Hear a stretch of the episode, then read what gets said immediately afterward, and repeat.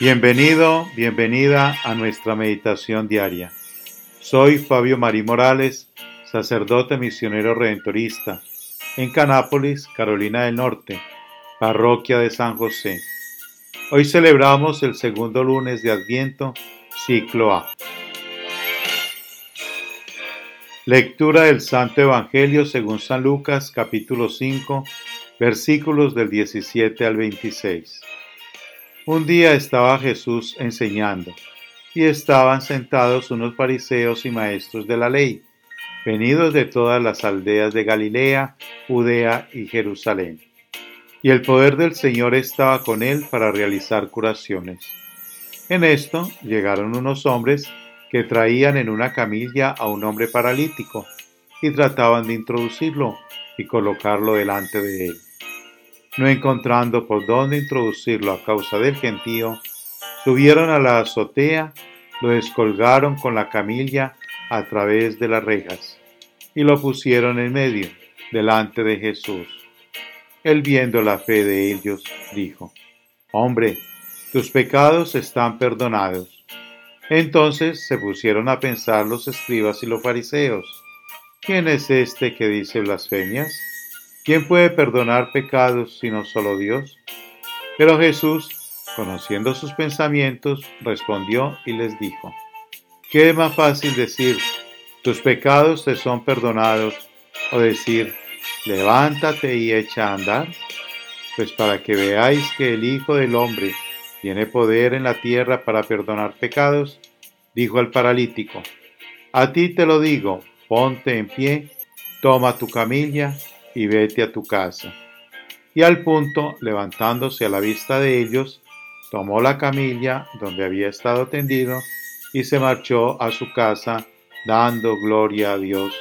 El asombro se apoderó de todos y daban gloria a Dios, y llenos de temor decían, Hoy hemos visto maravillas.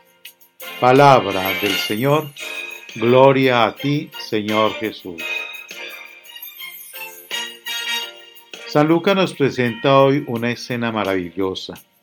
Jesús rodeado de una gran multitud de personas y un enfermo que por la gran cantidad de gente que hay en el lugar es descolgado por el techo para poder estar frente a Jesús. El ingenio que tienen los hombres para descolgar al enfermo es expresión del anhelo hondo, de la fe y la confianza a toda prueba que ponen de manifiesto ante Jesús.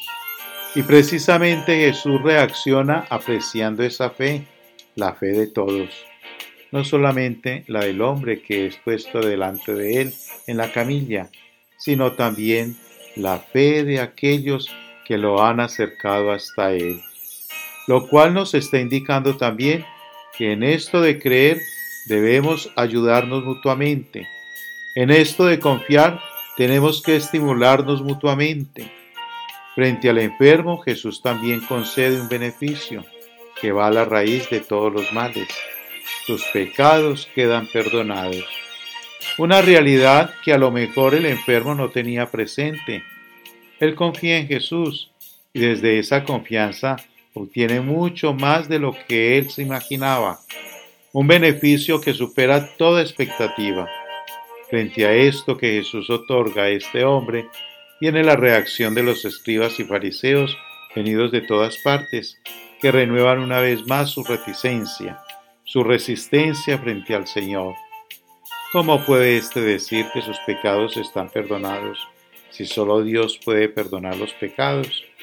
Entonces Jesús realiza el gesto de la curación para ratificar que lo que él ha dicho se cumple efectivamente y que los pecados le han sido perdonados a este hombre y por eso también lo cura de su parálisis. Esto maravilloso que hay que leerlo con fe. Nosotros en estos días estamos esperando a Jesús en el adviento que vamos viviendo, aproximándonos a la Navidad. Y es bueno que el sentimiento que prevalezca en nuestros corazones sea el de la confianza, porque este Señor que viene tiene algo para ofrecerme. Vivamos la confianza que me abre a la fe. Él es el Salvador. Él es el que perdona los pecados.